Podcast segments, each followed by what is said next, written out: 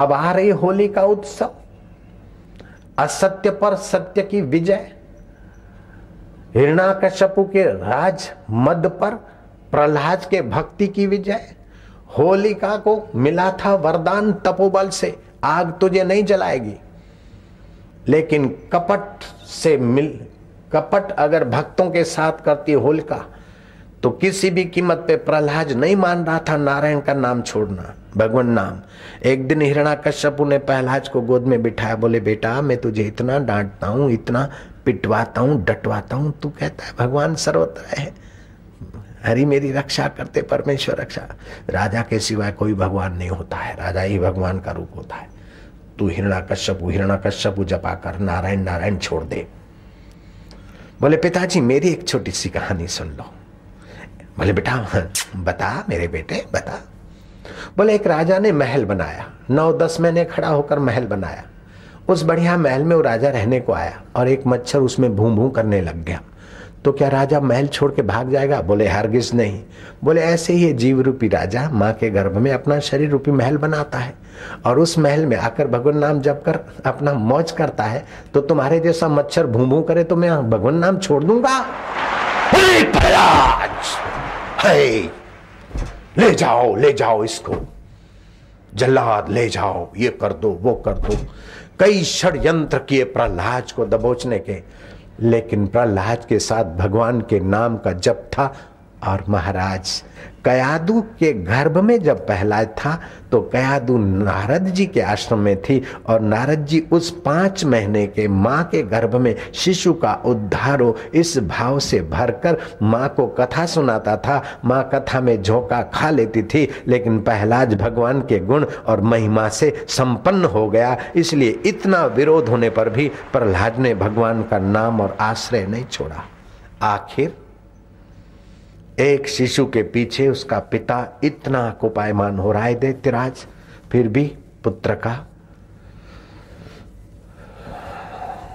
निश्चय टस से मस नहीं होता। हिरणा कश्यपु की बहन होलका, उसने तपस्या करके अग्नि तत्व से, अग्नि देव से वरदान मांगा था कि तुझे अग्नि नहीं जलाएगी। तुझे वरदान मिला है। ढेर लकड़ियाँ इकट्ठी करती होती हैं। और उन ढेर लकड़ियों के बीच तू बैठ, और तेरे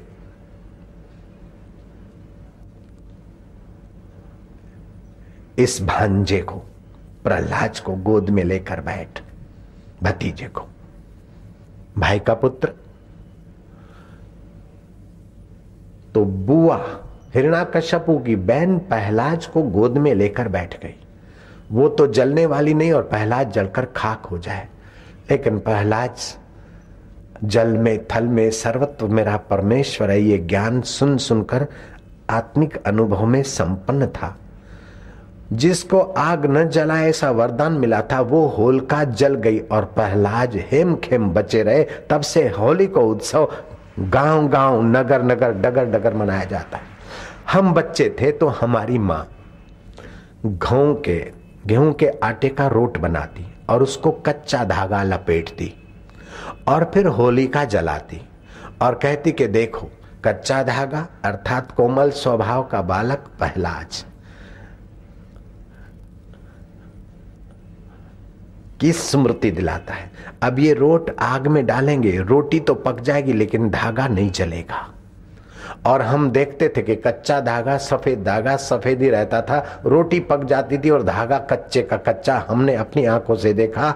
ये अधर्म पर धर्म की विजय है, भोग पर योग की विजय है, अहंकार पर नम्रता की विजय है। और महाराज, काल पर अकाल पुरुष परमात्मा के नाम की और निष्ठा की विजय ये होली का उत्सव विजय दक्षमी विजयादशमी, होलिका शिवरात्रि आदि पर्व, आपकी सुषुप्त चेतना जैसे और लोगों ने जगाकर उन्नति की, वो आपको भी उत्सव प्रेरणा देते हैं। सर्दियों में कफ जमा हो जाता है नाड़ियों में। अब यह वसंत ऋतु आई, कफ थोड़ा बहुत कोपायमान होगा। होलिका जलाई, ताप के तरफ़ चक्कर मारे और कफ का शमन करने के लिए धानी खाने का पर्व है। धानी खानी चाहिए। गेहूँ की धानी, वैसी मकाई की जो भी धानी, चना आदि, उससे कफ शमन होता है। और होली के दिन, होलिका को फेरे फेरे खजूर धर दी। होली के बाद खजूर खाना स्वास्थ्य के लिए अच्छी नहीं, क्योंकि पाचन थोड़ा डिम होगा और खजूर देर से पचती है। और गर्म पड़ती और अब गर्मी का मौसम आ रहा है। कैसा एक एक उत्सव के आपके स्वास्थ्य का ख्याल करने वाला आहार व्यवहार है और आपके मन को भी स्वस्थ रखने वाला श्रद्धा भक्ति का परिचय है और आपको बुद्धिदाता का ज्ञान देने वाले संतों के पास जाने की प्रेरणा देता है होली का उत्सव। होली हुई तब जानिए पिचकारी गुरु ज्ञान की लगे और रंग सब जाए मिटे, एक रंग हरी में रंगे। होली हुई तब जानिए तो आदि काल में जब से होलिका उत्सव हुआ तो ये उत्सव बड़े और छोटे के बीच का जो व्यवहारिक भेद से सुकड़ान और अहंकार था, उसको कभी कभार मिटाकर सहज जीवन जीने का। होली और धुलेटी के दिन में लेफ्टिनेंट कर्नल जर्नल को और उसका एक हवालदार रंग की पिचकारी मार सकता है। सेठ को नौकर रंग की पिचकारी लगा सकता है। बड़ा तिशमार खान को भी रास्ते जाने वाले लड़के रंग की पिचकारी मार सकते हैं। आज ये डिसिप्लिन और मैं समथिंग और हम छोटे और हम बड़े, ये छोड़कर सहज जीवन जीने का ये वसंत उत्सव, होली का उत्सव आदमी को नैसर्ग के तरफ़ ले जाता है। ये केमिकलों के रंग तो अभी आए मुसीबत, इनसे तो नहीं खेलना चाहिए। क्या है वसंत ऋतु शुरू होती है? गर्मी के दिन शुरू होते हैं, पृथ्वी पर सीधे किरण पड़ेंगे। तो हमारी त्वचा पर उसका कुप्रभाव न पड़े, इसलिए एक लेयर, एक कवर एक बार चढ़ जाए।